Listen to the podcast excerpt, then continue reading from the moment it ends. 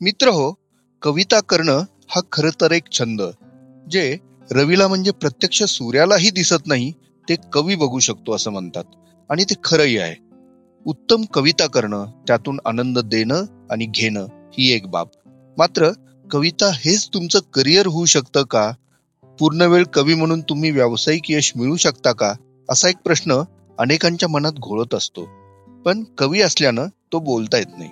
म्हणूनच आजच्या Sunday with Deshpande या माझ्या पॉडकास्टमध्ये मी हाच विषय घेऊन आलो आहे आणि बोलतं केलं आहे खुद्द एका ग्रेट कवीला. तो म्हणजे महाराष्ट्राचा लाडका कवी गीतकार गायक आणि कलाकार संदीप खरे याला. या पॉडकास्टमध्ये संदीपनं सांगितलेला शब्दन शब्द समस्त कवी आणि काव्यप्रेमींनी कानात साठवावा असा आहे. तेव्हा ऐका कवी आणि करिअर किंवा पूर्णवेळ कवी हे सत्य आहे की कवी कल्पना नमस्कार मी संतोष देशपांडे आणि आपण ऐकत आहात संडे विथ देशपांडे वेगळ्या ढंगातला आगळा पॉडकास्ट जिथं विषयांचं बंधन नाही पण आशयाशी बांधिलकी आहे. रविवारची ही एक प्रसन्न मैफल. इथं आपण ऐकतो नवी आणि वेगळी माहिती गमतीदार किस्से गप्पांमध्ये रंगत भरणारे खास गेस्ट कधी हसणारा कधी सिरियस करणारा पण तुम्हाला टेन्शन फ्री करण्यासाठी सर्व काही आहे या पॉडकास्टमध्ये. आणि ऐका एक श्रवण सुख जे आहे या मैफलीत माझ्या. तेव्हा ऐका ऐकत रहा संडे विथ देशपांडे. रसिक म्हणजे मुका कवी आणि कवी म्हणजे बोलका रसिक असं प्राचार्य राम शेवाळकर सांगायचे. रसिकाचा कवी बनतो पुढं हा कवी लिहिता होतो बोलताही होतो. पण तो पूर्णवेळ म्हणून आपली ओळख निर्माण करू शकतो. थोडक्यात काव्यलेखन हा साहित्य प्रकार हे पूर्णपणे व्यवसायाचं माध्यम होऊ शकतं का? असेल तर कसं आणि नसेल तर का नाही? या गुंतागुंतीच्या विषयावरती बोलण्यासाठी मी निमंत्रित केलंय महाराष्ट्राचा लाडका कवी संदीप खरे याला. आपल्याकडे पूर्णवेळ कवी म्हणून ओळख असणारे तसे कमीच लोक आहेत. इथं पूर्ण वेळ याचा अर्थ कविता लिहून ज्यांचा चरितार्थ चालतो असा आहे. म्हणजे हौस छंद म्हणून रात्रंदिवस कविता करणारे या व्याख्येत बसत नाहीत. अशी खूपच कमी उदाहरणं आहेत ज्यांना कवी म्हणून आपण ओळखतो तशी मान्यता आहे. मात्र केवळ कविता हे त्यांच्या उदरनिर्वाहाचं साधन बनू शकतं असे खूपच कमी आहेत. संदीप? नमस्कार. तुझं या पॉडकास्टमध्ये खूप खूप स्वागत. संतोष धन्यवाद. आणि स्टोरी टेल मध्ये हे ऐकणाऱ्या सर्व श्रोत्यांचं श्रोत्यांना अभिवादन करतो. आणि माझ्या अत्यंत आवडत्या विषयावर चर्चा करण्यासाठी मला इथे तू बोलावलंस. त्यासाठी मनपूर्वक आभार. धन्यवाद. आणि या प्रवासामध्ये मला जे जे काही अनुभव आले ते मला नक्की तुमच्यावर तुम्हाला सांगायला आवडतील. वा. संदीप तुला वाचणं जेवढं तुझे शब्द वाचणं जेवढी गंमत आणतात ना गंमत मिळते त्याच्यातनं आनंद मिळतो तेवढंच हो. तुला ऐकताना सुद्धा आम्हाला मिळत असतो. त्यामुळे आज तू इथं आलेला आहेस त्याबद्दल तुझं पुन्हा एकदा मी आभार व्यक्त करतो आणि तुला एक पहिला प्रश्न असा विचारतो. फुल टाइम कवी म्हणजे पूर्ण वेळ कवी हो. हे. सत्य आहे का कवी कल्पना आहे? दोन प्रकारे उत्तर देईन याचं मी. एकतर म्हणजे तू मगाशी जो उल्लेख केलास प्रस्तावनेमध्ये की चरितार्थाच्या दृष्टीने पूर्ण वेळ कवी. तर त्याविषयी मी बोलतोच परंतु मुळात जर तुम्ही कवी असाल तर तुमचा त्यावर चरितार्थ चालू दे किंवा न चालू दे तो माणूस मरेपर्यंत कवीच राहतो. आणि तो पूर्ण वेळ कवीच असतो. त्यांनी कुठलाही व्यवसाय केला कुठलाही कुठली नोकरी केली तरी सुद्धा तो आतमध्ये जो कवी असतो तो पूर्ण वेळ कामाला लागलेला असतो. आणि खर तर फक्त जागृत अवस्थेत नाही अगदी झोपेमध्ये सुद्धा या कवितेने झपाटलेला असतो पूर्ण कवीला असं मला वाटतं. म्हणजे ही कवी हा म्हणजे जर का तू म्हणत असशील तर मला काही गोष्टी इथे नक्की सांगाव्याशा वाटतील. एक म्हणजे मुळातच आपली आवड आपला छंद आणि आपलं चरितार्थाचं साधन उपजीविकेचं साधन हे एकच असणं. हा एक फार चांगला भाग्ययोग असतो. म्हणजे जीविका आणि उपजीविका असं आपण म्हणू. हा जीविका आणि उपजीविका. असं दोन्ही ज्याच्यावरती अवलंबून आहे पण एकच आहे. हे फार कमी वेळा घडतं. माझ्या बाबतीत सुदैवाने ते घडलं असं म्हणूया पण तरी मला काही गोष्टी इथे सांगायला आवडतील. मध्यंतरी अशीच एकदा मित्राबरोबर माझी या विषयावरती चर्चा झाली होती, की माझ्याकडे अजूनही कार्यक्रम संपल्यानंतर अनेक तरुण मुलं येतात, जी कदाचित आयुष्यावर बोलू काहीची गर्दी बघून किंवा त्याला एक जे ग्लॅमर आहे, ते बघून थोडेसे भारावलेले असतात. दोन प्रकारे या गोष्टीकडे बघावं असं मला वाटतं. एक म्हणजे आयुष्यावर बोलू काही हा माझा कार्यक्रम जो आहे, म्हणजे वयाच्या साधारणतः तिशी नंतर चालू झालेला कार्यक्रम आहे. त्याच्या अगोदर मी चौथीपासून कविता लिहित होतो. आणि माझ्या बाबतीत सांगायचं झालं, तर मला त्याही वेळेला म्हणजे ज्यावेळेला आपण फार सुजाण नसतो, तसे आपण शेवटपर्यंत होत नाहीच. पण तरी तुलनेने म्हणायचं झालं तर ज्यावेळेला मी कमी सुजाण होतो, त्या काळामध्ये सुद्धा मला हे पक्क ठाऊक होतं, की कवितेवरती काही चरितार्थ चालत नाही. किंबहुना आपल्या इथे मराठी साहित्यामध्ये आपण जर बघाल, तर पुस्तकांची संख्या ज्या प्रकारे जी काही संख्या आहे आणि त्याच्यावरती मिळणारी रॉयल्टी आणि सध्याची एकंदर महागाई वगैरे या सगळ्या गोष्टी बघितल्या, तर या दोघांचा ताळमेळ घालणं ही अशक्य गोष्ट आहे. त्याच्यामुळे कोणी म्हणेल, की मी फक्त घरी बसून कविता लिहितो, त्याची पुस्तकं प्रकाशित करतो आणि चरितार्थ चालवतो. तर हे मला स्पष्टपणे सांगायला आवडेल, की असं काही या भ्रमामध्ये कोणी राहू नये, की फक्त पुस्तकं मी कवितांची प्रकाशित करीन आणि त्याच्यावरती माझा चरितार्थ चालवेन. तसं होत नाही. कारण आज आपल्याकडची परिस्थिती, वस्तुस्थिती बघितली, तर आपल्याकडे वाचणाऱ्यांपेक्षा बघणाऱ्यांचं आणि ऐकणाऱ्यांचं प्रमाण जास्त आहे. आणि हीच परिस्थिती आपल्याला अगदी सुशिक्षित घरामध्ये सुद्धा दिसते. म्हणजे आपण जर का सर्वे करायचं म्हटलं, सर्वेक्षण करायचं म्हटलं, तर आज सुशिक्षित बनवणाऱ्या घरामध्ये सुद्धा म्हणजे अगदी ज्याला आपण म्हणतो ना, की उच्च पदावरती काम करणारे असे सुसंस्कृत, सुशिक्षित नागरिक यांच्या घरामध्ये सुद्धा चैनीच्या गोष्टी आपल्याला खूप दिसतील. सराउंड सिस्टीम दिसेल, अद्ययावत टीव्ही सेट दिसतील वगैरे, वगैरे. परंतु पुस्तकांचं कपाट किती जणांकडे असतं, हा जरा एक थोडा गांभीर्याने घेण्याचा विषय असं मला वाटतं. ज्यावेळेला आपण म्हणतो मुलांना, की तुम्ही वाचा. त्यावेळेला आई-वडिलांनी किती वाचलेलं असतं. तरुण पिढी वाचत नाही असं म्हणताना, तरुण पिढीवरती वाचनाचे संस्कार झाले का? हा एक थोडा विचारात घेण्यासारखा मुद्दा आहे. तर या मुद्द्याच्या खोलात जाण्यापेक्षा मला असं वाटतं, की याचा परिपाक असा आहे, की आपल्याकडे मुळात पुस्तकं विकत घेऊन वाचणं, पुस्तकं घरी आणणं, दर महिन्याला, दर वर्षाला ठराविक पुस्तकं आवर्जून घरी आणणं, हे प्रमाण आपल्याकडे खूप कमी आहे. त्याच्यामुळे ज्याला कविता लिहायची किंवा ज्याला लेखनावरती उपजीविका करायची त्यांनी खुणवट मनाशी बाळगली पाहिजे, की याच्यावरती आपल्याला पूर्ण वेळ काही तकता येणार नाही. परंतु लेखनाचे किंवा तदनुषंगाने कवितेचे जे इतर प्रकारे सादरीकरण केलं जातं. म्हणजे आता लेखनाचं म्हणलं समजा, तर सिनेमासाठी लेखन केलं जातं किंवा सिरियलसाठी लेखन केलं जातं. कार्यक्रमांसाठी संहिता लेखन केलं जातं. अशा प्रकारचं जे उपयोजित लेखन आहे, त्याच्यामध्ये तुम्हाला निश्चितपणे चरितार्थाला पुरेल एवढे पैसे मिळू शकतात. बरोबर. म्हणजे वेगळा फॉर्म वेगळा फॉर्म कदाचित तुम्हाला अडॉप्ट करावा लागेल. वेगळा फॉर्म तुम्हाला अडॉप्ट करावा लागेल. माझ्या बाबतीमध्ये असं झालं, की मला हे पहिल्यापासून कल्पना होती, की याच्यावरती उपजीविका करणं म्हणजे चौथीत नाही म्हणता येणार, पण जसं मोठं होऊ, तसं हे लक्षात आलं, की याच्यावरती काही होऊ शकत नाही. उपजीविका. आणि त्याच्यामध्ये अजून एक भाग असतो, की ज्यावेळेला तुमच्या छंदावरती तुम्ही तुमच्या उपजीविकेची भिस्त ठेवता, त्यावेळेला कधी-कधी तुम्हाला न आवडणाऱ्या किंवा न पटणाऱ्या तडजोडी सुद्धा तुम्हाला कराव्या लागतात. तर सद्यस्थितीमध्ये किती आपण जरी म्हटलं, की इंग्लंड, अमेरिकेमध्ये, युरोपमध्ये लेखक हे पूर्ण लेखन कामाठी करू शकतात, त्याच्यावरती जगू शकतात. नुसतं जगू नाही शकत, अत्यंत लॅविश प्रकारे जगू शकतात. अशी उदाहरणं आपण पलीकडे बघतो पल्याड युरोपमध्ये, अमेरिकेमध्ये किंवा या भाषांमध्ये. परंतु आपल्याकडे ते खरोखर शक्य नाही. मराठीमध्ये तर नाहीच नाही.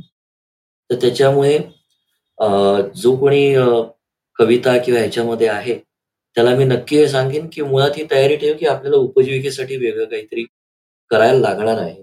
जसं माझ्या बाबतीमध्ये झालं, की मग मी त्यातल्या त्यात ऍडव्हर्टायझिंगचा विचार केला. त्याचं कारण मुळात कल्पनाशक्तीला तिथे वाव असतो किंवा तुम्हाला भाषेचं जर उपयोजन करायचं असेल तिथे वाव असतो. तर त्यामुळे जरी इंजिनिअरिंग मी केलं तरी सुद्धा मी काम केलं ते बेसिकली ऍडव्हर्टायझिंग एजन्सीमध्ये केलं. आणि एक गोष्ट मनाशी खुणबाट बाळगायला पाहिजे की कविता ही खरं तर म्हणजे तुमच्या ध्यासाची गोष्ट आहे. ही तुम्ही सगळ्यात प्रथम तुमच्यासाठी लिहिता. तर त्यासाठी मी कवी आहे मी कलाकार आहे म्हणून समाजाने मला पोसावं. किंवा काही आपल्याला विशेष अधिकार प्राप्त होतात किंवा आपल्या मागे तेजोवल एक निर्माण होतं असं काही होत नसतं. आपल्यालाही सर्वसामान्य माणसांसारख्याच भुका असतात तहान असते. आणि सगळ्या गरजा तशाच असतात आपल्या. तर त्याच्यामुळे आपली भाकरी आपली कमावणं आपली आपण कमावणं हे कुठल्याही व्यक्तीचं मुळात कर्तव्य आहे असं मला वाटतं. तो कलाकार असू दे कवी असू दे किंवा नसू दे. तर त्या दृष्टीने प्रत्येकाने आपला कल ज्याप्रमाणे असेल त्याप्रमाणे उपजीविकेचं नक्की काहीतरी वेगळं मार्ग बघितला पाहिजे. आणि एकीकडे आपली कवितेची साधना सुरूच राहिली पाहिजे. आणि फक्त कवितेच्या बाबतीमध्ये नाही आपण असं बघतो की देशभरामध्ये आज लाखो क्लासिकल सिंगर आहेत. या सगळ्याच जणांचे काही परफॉर्मन्स होत नाहीत. किंवा लाखो लाखो बॅकग्राऊंड सिंगर्स आहेत सिनेमामध्ये सुद्धा. या सगळ्याच जणांची गाणी काही हिट होतात किंवा आपल्याला ते एस्टॅब्लिश सिंगर म्हणून ओळखीचे होतात असं नाही. खूप चांगलं टॅलेंट असलेले सुद्धा अनेक लोक हे त्या पुढे येत नाहीत. ज्याच्यामध्ये दैवाचा सुद्धा भाग आहे. माझा दैवावर विश्वास आहे म्हणून मी दैवाचा भाग म्हणतो. कोणी अजून काही त्याला वेगळ्या प्रकारे संबोधू शकेल? तर मुळात कलेसाठी एखादी गोष्ट करताना ती कलेसाठीच होणार आहे हे आधी आणि मुळात आपल्यासाठी आपल्याला आवड आहे म्हणून करायची आहे. तर या दोन्हीची सांगड घालण्यासाठी मी म्हणलं तसं सध्या तरी मला हा एक मार्गच डोळ्यासमोर दिसतो आहे. की फक्त कविता म्हणजे ज्याला आपण म्हणतो की कवी म्हणूनच जगणं. म्हणजे आपण आपल्या प्रेमात बऱ्याचदा पडतो किंवा आपल्या कवितेच्या पडतो आणि इतरांनी त्याच्या प्रेमात पडावं असं आपल्याला वाटतं आणि इथं कुठेतरी आपण गल्लत करू शकतो असं माझं एक निरीक्षण आहे. दुसरं एक मला तुला अनेक दिवसांपासून एक प्रश्न विचारायचा होता आणि तो आता ह्या निमित्ताने मी नक्की विचारू शकतो. तो असा की तू इंजिनिअरिंग च्या तुझ्या वर्गामध्ये असताना तेव्हा तू एक निर्णय घेतलास की तुला तुझं क्षेत्र निवडायचं आहे. तर ती त्यावेळी तुला असं वाटलं होतं का की आपण पूर्ण वेळ त्या आपल्याला हव्या त्या क्षेत्रात आपण जाणार आहोत? आणि त्याच्यामध्येच आपण उत्तम कामगिरी करू. आणि आज जे काही तू आहे ते तू त्यावेळी इमॅजिन केलं होतं का? नाही नाही अजिबातच केलं नव्हतं. माझं म्हणणंच असं होतं की कविता ही माझ्या माझ्यासाठी माझ्या जीवनाचा भाग होती. आणि आज याच्या सिडीज निघाल्या किंवा कार्यक्रम झाले पुस्तकं निघाली. हा भाग वेगळा आहे. पण यातलं एकही जरी गोष्ट झाली नसती तरी सुद्धा मी माझ्यासाठी कविता लिहिल्याच असत्या. मग कदाचित ती वही फक्त माझ्या ड्रॉवरमध्ये राहिली असती. आणि मी माझं जे काही इतर गोष्टी आहेत त्या करत राहिलो असतो. त्यामुळे असं काही कल्पना मी केली नव्हती की मला कवितेत करिअर करायचंय असं मी काही झेंडा घेऊन निघालो नव्हतो. आणि या सगळ्या मला असं वाटतं की अट्टहास न करता करायच्या गोष्टी आहेत. कुठलाही अट्टहास याच्यामध्ये बाळगू नये. अट्टहास कसला असावा तर आपल्याला जे आवडतं त्याच्याशी इमान ठेवून त्याच्यासाठी जो काही अभ्यास लागेल रियाज लागेल ध्यास लागेल त्या बाबतीमध्ये अट्टहास असावा किंवा ध्यास असावा असं मला वाटतं. परंतु याचं मला कमर्शियल रूपांतर एवढे एवढे लाख रुपये मिळाले पाहिजेत एवढी एवढी पुस्तकं निघाली पाहिजेत असं सुरुवातीलाच ठरून होत नाही. मला वाटतं तुम्ही तुमचं काम करत राहिलं पाहिजे.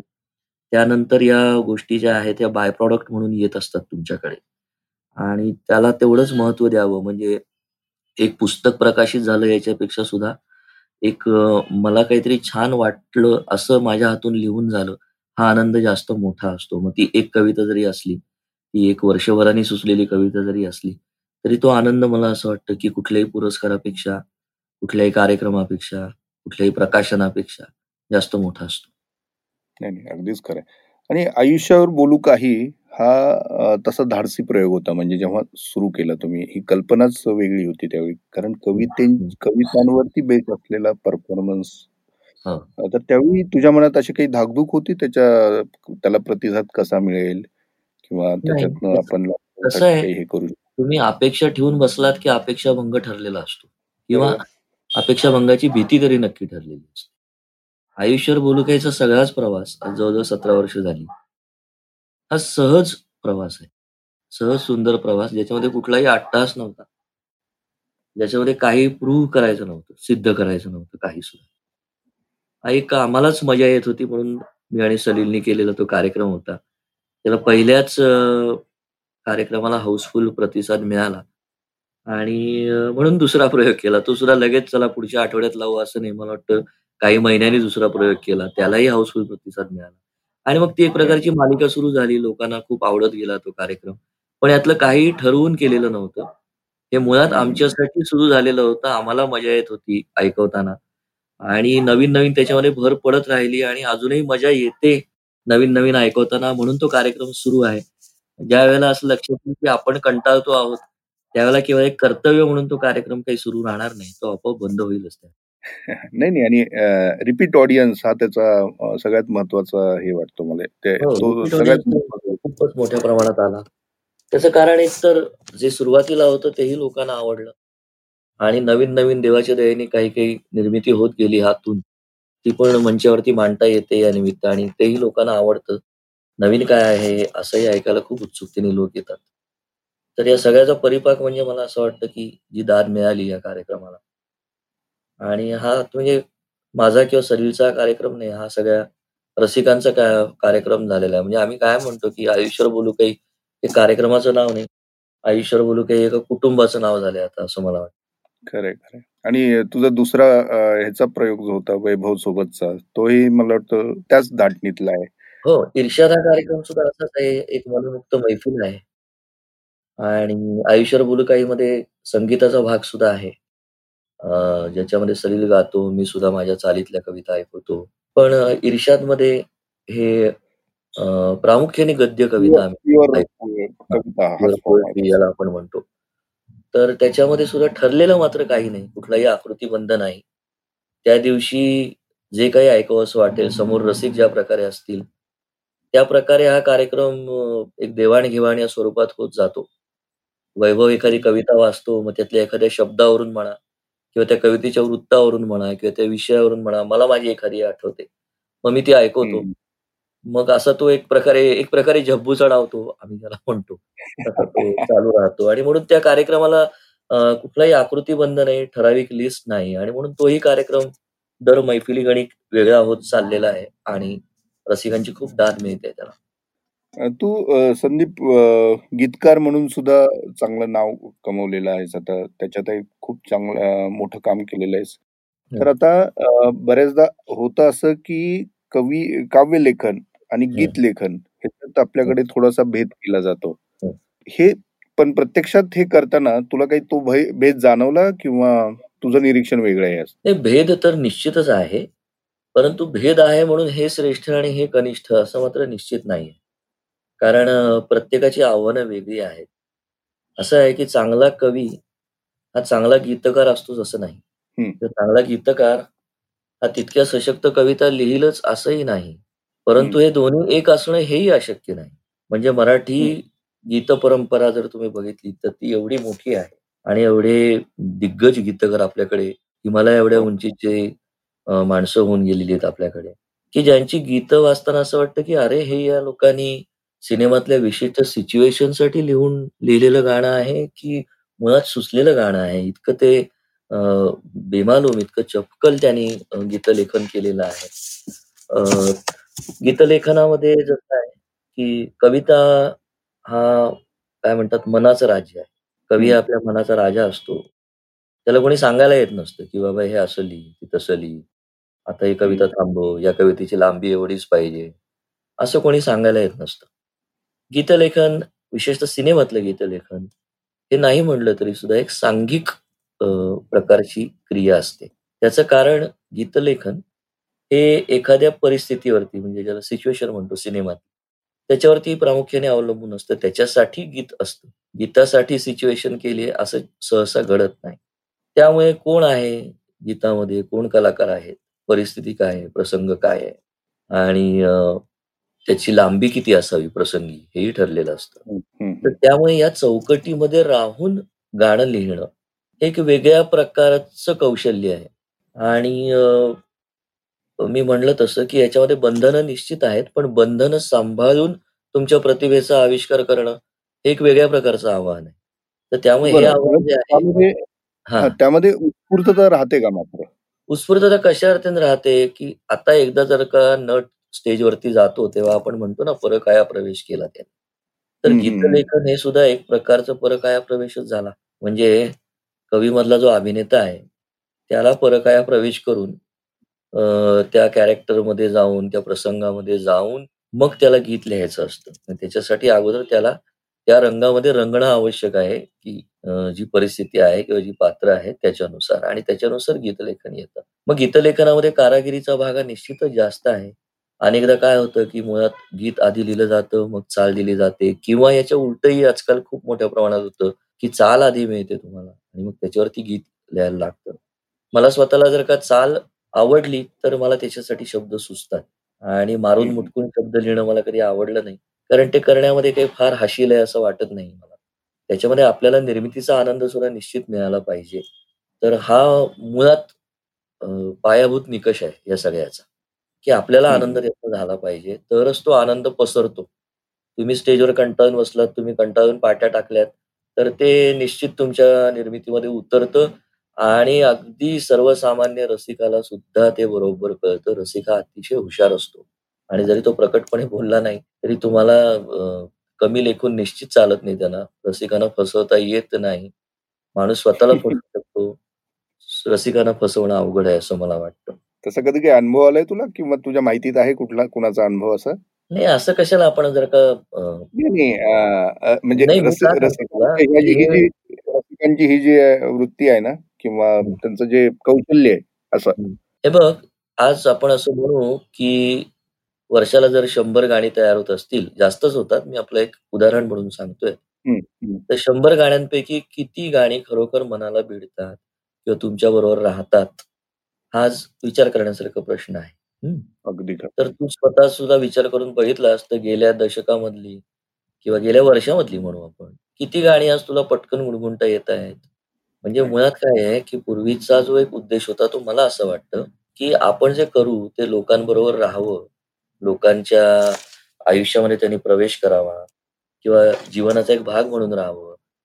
ते टिकावं मुळात. असं एक कुठेतरी हेतू असे. हेतू असे म्हणण्यापेक्षा निर्मितीचा ध्यास जो होता त्यामुळे ते आपोआप होत असे. आताचा दृष्टिकोन असा आहे की हे बजाना आहे. मग ते दोन दिवस वाजलं आणि ते प्रमोशन पुरतं ते गाणं लोकांना कळलं तर ते चालतंय म्हणजे. की मन उद्देशच तो आहे. असं म्हणजे काही यातले सन्मानाने अपवाद सोडले तर बरेचदा आपल्याला हेच दिसतं की यार हे चार दिन बजना चाहिए बस आपला प्रमोशन एकदम जोर से होना चाहिए. हा उद्देश जो असतो ना त्याच्यामुळे मग काय होतं की स्वतःच्या प्रतिभेचा कस कुठे लागतच नाही. मग जास्त काय होतं की गाण्यापेक्षा साऊंडचं प्राबल्य जास्त आहे. म्हणजे ऐकताना सुद्धा हा क्या साऊंड क्या ग्रू लगाया बॉस क्या मेलडी आहे सुनो. अरे हो पण ते शब्द ते गाणं म्हणून तुमच्या आयुष्यात राहणार आहे का ते? याचा कोणी फारसा विचार करत नाही. आणि मी म्हणलं तर की मुळात दृष्टिकोन हे वेगळे असल्यामुळे किंवा उद्देशच वेगळे असल्यामुळे निर्मितीचे हा फरक पडणार. म्हणून सकसता ज्याला आपण म्हणतो. की जे काळाच्या कसोटीवर काही काळ का होईना पण तुमच्या बरोबर राहतं. म्हणजे जर म्हणजे सिक्स्टी सेव्हन्टीची गाणी जर का आपण सिक्स्टी सेव्हन्टी मधली गाणी आपण नेहमी म्हणतो की की काय जादूचाच तो एक जमाना होता. तर त्याचं कारण आहे की असं जादूचा जमाना म्हणण्यापेक्षा प्रतिभावंत लोक तर होतेच परंतु त्यामागे मेहनत होती ध्यास होता. गायक असू दे संगीतकार असू दे लिहिणारे गीतकार असू देत किंवा संगीत संयोजक असू देत किंवा ते अगदी त्याचं चित्रीकरण करणारे दिग्दर्शक असू दे या सगळ्यामध्ये एक समायोजन होतं एक ध्यास होता काहीतरी आपण लोकांना चांगलं द्यावं ही तळमळ होती आतून. आणि त्यासाठी स्वतःला धारेवर धरण्याची जी एक वृत्ती असते ती सुद्धा होती. म्हणून ही गाणी आजही टिकून आहेत आपल्या आयुष्याचा भाग आहेत असं मला वाटतं. खरे आणि याच्यात एक विरोधाभास मला असं जाणवतो तू म्हणतोस ते ऍब्सोल्युटली करेक्ट आहे की इतकं छान होतं ते. म्हणजे सेव्हन्टीज म्हणलं तरी तुझ्या समोर अशी पटापट गाणी उलगडून येतात समोर. पण ते पोचवणारी माध्यम त्यावेळी खूप कमी होती. तरी सुद्धा एवढी गाणी आपल्या लक्षात आहेत. एवढे हो. सगळे लक्षात आहेत. पण आता माध्यम खूप आहेत. तरी सुद्धा लक्षात राहतील अशी गाणी किंवा कविता अशा खूप कमी आहेत. उद्देशांमध्ये ज्यावेळेला फरक पडतो त्यावेळेला. म्हणजे कसं आहे की एखादं गाणं चार दिवस वाजलं आणि नंतर लोक विसरले तरी त्याची खंत नसते ना. त्यामुळे पुढचं कामही त्याच प्रकारचे होतं. त्या ट्रेंडच आहे तो. हे गाणं वाजलं पाहिजे. आणि मला हे जे रिमिक्स होतात किंवा या गोष्टी होतात हे एक प्रकारे प्रतिभेचं दारिद्र्य वाटतं.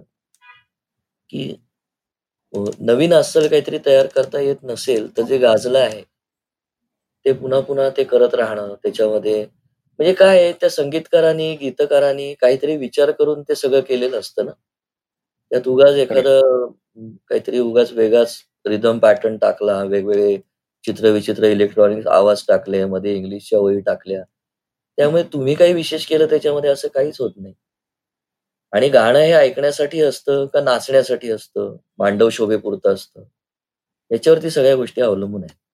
नाही आणि एक एक गाणी म्हटल्यानंतर म्हणजे चाल हा दुय्यम भाग अनेकदा असायचा आणि त्यातली शब्द इतकी आपल्या मनात घट्ट रुतलेली असायची.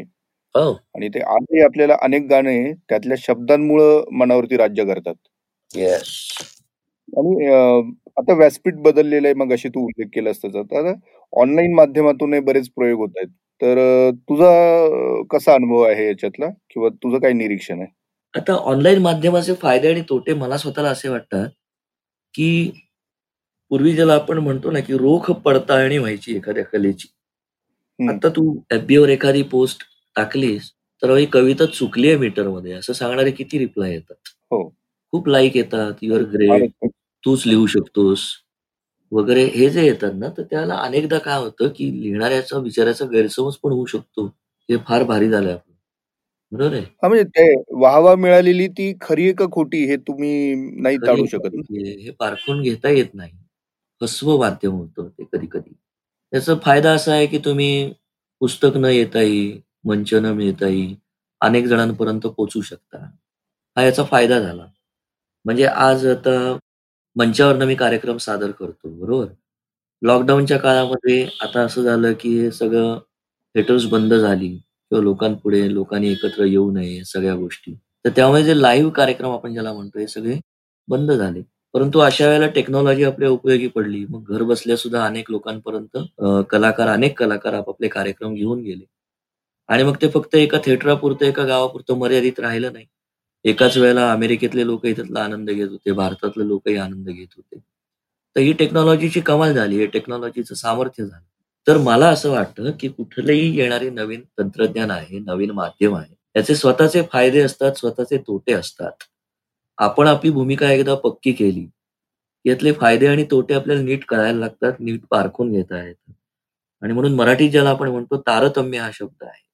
तर या माध्यमांचा तारतम्याने उपयोग करणं हे खूप महत्वाचं आहे. म्हणजे शेवटी कलाकाराला स्वतःचा वेळ हा खूप महत्त्वाचा आहे. जसं कुमारजी म्हटले होते एका मुलाखतीमध्ये की कलाकार गायक हा बेसिकली शेतकऱ्यासारखा असतो. त्याचं काम आठ नऊ महिने शेतात असतं. आणि उरलेला जो काही थोडा काळ आहे तो त्यांनी त्याचा त्याचं जे पीक आहे ते बाजारामध्ये न्यायचं असतं. पण निर्मितीपेक्षा सुद्धा त्याच्या सादरीकरणाकडे किंवा ते लोकांकडे कसं पोचेल त्याला मोबदला कसा मिळेल त्याला दात कशी मिळेल इथे सगळे डोळे लागून राहिले. तर कलाकार स्वतःसाठी वेळ कधी देणार? म्हणून मी म्हटलं की उद्देश बघायला पाहिजे की तुम्हाला प्रसिद्ध होणं महत्वाचं आहे का तुम्हाला स्वतःला मनापासून आनंद होईल असं काहीतरी हातून घडणं महत्वाचं आहे. मग असं जर का महत्वाचं असेल तर या बाकीच्या गोष्टी प्रसिद्धी वगैरे ह्या बाय प्रॉडक्ट म्हणून तुम्ही बघायला लागता. आणि मग त्याच्यासाठी जीवाचा आटापिटा होत नाही माणूस डेस्परेट होत नाही. आणि मग डेस्परेशन मधून जे अनेक वाईट ट्रेंड आपण बघतो आलेले प्रसिद्ध होण्यासाठीचे हे त्यातून येतात त्यातून उगम पावतात. कारण मुळात जिथे निर्मिती होते तिथेच कुठेतरी गडबड झालेली असते तिथेच भेसळ झालेली असते असं मला वाटतं. नाही अगदी खरं. आणि तू जे नेहमी म्हणतो ना म्हणजे तुझ्या कवितेतच तू म्हटलेलं आहे मी ठरवावी दिशा वाहत्या पाण्याची. हा येईल त्या वाटेवर डोलणे नामंजूर आणि हे खरंच आहे म्हणजे हे व्हर्च्युअल वारं आहे शेवटी. त्याच्यात. तुम्हाला तग धरायचा आहे किंवा काय करायचंय त्याच्यावरती सगळं आहे. अजून एक फार महत्त्वाचा प्रश्न आहे संदीप आणि तो कदाचित तू जिथून सुरुवात केली त्याच्याच कुठेतरी जवळ जाणार आहे. व्यावसायिक दृष्ट्या कवितांवर संस्कार घडवण्याच्या दृष्टीने आपल्याकडे तसे प्रयत्नच होताना दिसत नाहीत कलेक्टिव्हली त्याच्यामुळे नवीन कवी जे आहेत किंवा ज्यांना खरोखर सुधारणेला वाव आहे म्हणजे एक अप्रोचच नाही आपल्याकडे कुठे. तर असे काही प्रयत्न व्हावेत त्याच्यातनं काही भविष्य बदलू शकतं? असे प्रयत्न ज्याला ध्यास लागला त्याच्याकडनं आपोआप होतात. मी कसं ते सांगतो, की उर्दू शायरीमध्ये उस्ताद ही परंपरा आहे. मराठीमध्ये तशा प्रकारची उस्ताद परंपरा नाहीये. ते एका प्रकारे बरोबर सुद्धा आहे. एका प्रकारे थोडासा तोटा सुद्धा आहे त्याचा. कुठल्याही कलाकाराला मुळात स्वतःची वाट ही स्वतःच शोधायची असते. मग त्याला असं कोणी रेडी फॉर्म्युले देऊ शकत नाही. कुठलाच गुरु देऊ शकत गुरु साधारण दिशा सांगू शकतो, चार सल्ले देऊ शकतो. परंतु जो काही ध्यास लागेल त्या ध्यासामधून तुम्ही शोधत जाता. मग तुम्ही नवीन-नवीन वाचता, नवीन-नवीन बघता, वेगवेगळे प्रयोग करता आणि मग त्यातून तुमची चुकत, चुकत जडणघडण होत जाते. कधी बरोबर येतं, कधी चुकीचं येतं. कधी परंपरेला धरून येतं, कधी बंडखोरी करत येतं. परंतु जर त्या मूळचा धरा अस्सल असेल, तर त्याचा फॉर्म कुठलाही असला, म्हणजे असं होत नाही ना, की पारंपरिक कविता आहे किंवा वृत्तबुद्ध कविता आहे म्हणून ती चांगली आहे किंवा मुक्त छंदामध्ये काहीतरी बंडखोरी आहे म्हणून ती चांगली आहे, असं नाहीये. प्रत्येक गोष्टीचं आपापलं एक स्वाभाविक सौंदर्य आहे. त्यातलं मुळात जे आहे, की ते तुम्ही जे लिहिलंय ते तुमचं आहे का? तो तुमचा हुंकार आहे का? ते तुम्हाला मनापासून प्रामाणिकपणे लिहिलेलं आहे का? मग ते फॉर्म कुठलाही असला तरी फरक पडत नाही. तर ही आपली मूळ वाट जी आहे, ती जेवढी लवकर सापडेल म्हणजे अनेक कवींचा असा गैरसमज असतो, की आपण कवी आहोत. पण लिहावंसं वाटणं म्हणजे कविताच लिहिणं असंही नाहीये. लिखाणाचे अनेक माध्यम आहेत. मग कोणाचं कथा हे माध्यम असेल, कोणाचं कादंबरी माध्यम असेल, कोणाचं नाट्यलेखन असेल. तर हे पडताळून बघायला हवं प्रत्येकाने. मला कविता करायची असं म्हणून कविता करता येतच नाही आणि ती तशी करूही नाही. कविता ही सुचण्याची गोष्ट आहे आणि त्या ध्यासाने एकदा माणूस झपाटला, की मग त्याचा जो रियाज आहे किंवा त्याचा जो अभ्यास आहे तो अभ्यास राहतच नाही. ध्यासातून आलेल्या त्या गोष्टी आहेत आणि मग कवी स्वतःची जडणघडण टक्के पंच्याण्णव टक्के स्वतःच करत असतो. मी तर कायम सांगत असतो, की तुम्ही लिहिता त्याहीपेक्षा जास्त वाचा. तुम्ही लेखक आहात, तर याचा अर्थ खूप वाचा. म्हणजे लेखकापेक्षा वाचन तुमचं तुमच्या लिखाणापेक्षा जास्त असेल, म्हणजे माझ्या बाबतीतला सांगतो तर अनेक संस्कार तुमच्यावरती कोणी प्रत्यक्ष समोर न येता किंवा गुरु असा समोर बसून शिकवतोय याच्यापेक्षा सुद्धा अप्रत्यक्ष संस्कार तुमच्यावरती अनेक होतात. कवितेच्या बाबतीमध्ये तर मला असं वाटतं, की भरभरून जगणं, की सारखं आता मला कविता सुचली नाही, आता मी काय करू? आता हे कुठल्या प्रकाशाकडे पाठवू? आता याचं पुस्तक कधी होईल? हे करण्यापेक्षा ना छान जगा. जगणं तुम्हाला अनेक अनुभव देत असतं. आजूबाजूला बघा. जे काही असेल म्हणजे सुखामध्ये आनंद असतो आणि दुःखाचा सुद्धा स्वतःचा एक फ्लेवर असतो. मी कायम म्हणतो, की कलाकार हा एकाच वेळेला नदीत पोहत असतो आणि एकाच वेळेला पोहणाऱ्या स्वतःला काठावरनं बघत असतो. हे जे आहे, हे येण्यासाठी मला असं वाटतं, की सतत डोळे लावून बसू नका, की माझी निर्मिती कशी होईल? माझी निर्मिती आज अशी व्हायला पाहिजे, तसं व्हायला पाहिजे. ही आपोआप झाडावरती येणारी फुलं आहेत. पण त्यासाठी मुळचे झरे पाहिजेत. विहिरीत पोचणारे झरे सतत ओपन राहिले पाहिजेत आणि ते जगण्यात नाही तर असं मला वाटतं. तर हे डोळसपणे तुम्ही जगत राहिलात, संवेदनशीलतेने जगत राहिलात, तर या बाकी गोष्टी आहेत. मध्ये गाणं असू दे, लेखन असू दे, शिल्पकला असू दे, यामध्ये आपोआप ते उतरत असतं. ज्या विहिरीमध्ये झरेच नाहीत, त्यातून पाणी उपसताच येत नाही. इतकं साधं आहे. अगदी खरं. आणि रसिकांची आता नवीन पिढी आलेली आहे. पूर्वीचे रसिक म्हणजे आपल्या आपण जे अनुभवलेले आहेत किंवा आपण रसिक म्हणून स्वतःकडे जेव्हा बघतो, आपल्या आवडी आपली ती ग्राह्यता ग्रास्पिंग म्हणू किंवा आपल्यावरती झालेले संस्कार तर रसिकांची पण आता नवीन पिढी येते आहे. हो. नवीन पिढी आलेली आहे रादर हो. समाज माध्यमातून. हो. तेव्हा आता जर तुम्हाला त्यांना सामोरं जायचं असेल, तर आता ह्या स्टेजला ह्या याच्यामध्ये आता आपण स्वतःत काय बदल घडवावेत असं तुझा सल्ला नाही. काही स्वतःत बदल घडवू नयेत. आपण जे आहोत तेच आपण असतो. मी काय असं म्हणतो, की रसिकांसाठी म्हणजे चांगल्या अर्थाने कलाकारांनी स्वार्थी असावं, की त्याला त्याचा सूर जो आहे, तो रसिकांना ऐकवायचा आहे. रसिकांना काय आवडतंय त्याचा अंदाज घेऊन स्वतःची निर्मिती करायची नसते कधीच. आणि मग ते जर का खरं असेल, तो मूळचा शब्द, मूळचा स्वर हा जर का तुमचा खरा असेल, तर रसिकांना ते आवडतं. रसिक शंभर वर्षापूर्वीचा असू दे, दोनशे वर्षापूर्वीचा असू दे किंवा आजच्या काळातला असू दे. मेलडीला मरण नसतं. सच्च्या भावनेला मरण नसतं. फक्त त्याच्यामध्ये आपण एडिटिंग करायला बसायचं नाही, की अरे सध्याचा ट्रेंड असा दिसतोय तर आता अशी कविता करू. असं ठरवून करायचं नाही. तसं तसं झालं तरी ते फार कमस्सल होतं, वरवरचं होतं आणि ते टिकतही नाही. त्याच्यामुळे त्याच्यानुसार आता स्वतःला कसं घडवू वगैरे असं कुठल्याच काळात लागू होतं असं मला वाटत नाही. तुम्ही जे आहात ते तसेच अस्सल राहा, आपल्या जागी चिकटून राहा आणि तुम्हाला जे आवडतंय त्याच्यासाठी जीव एकवटून ध्यास घेऊन काम करत राहा. That is the only thing असं मला वाटतं. खूपच सुंदर. तर रसिक हो, आता आपण संवाद साधला महाराष्ट्राचा लाडका कवी संदीप खरे याच्याशी. हा संवाद मराठी कवींसाठी खरोखरच एक नवी दिशा देणारा आहे. कवी म्हणून आपल्याला व्यावसायिक यश मिळवायचं असेल तर काय करावं, काय करू नये यावर आपण फारसं बोलत नाही आणि म्हणूनच आज आम्ही बोललो. हा पॉडकास्ट तमाम कवीजनांसाठी आणि त्यांच्यात दडलेल्या रसिकांनाही नक्कीच आवडेल याची मला खात्री वाटते. संदीप वेळात वेळ काढून तू त्या पॉडकास्टमध्ये आपली उपस्थिती नोंदवली त्याबद्दल तुझं खूप खूप आभार.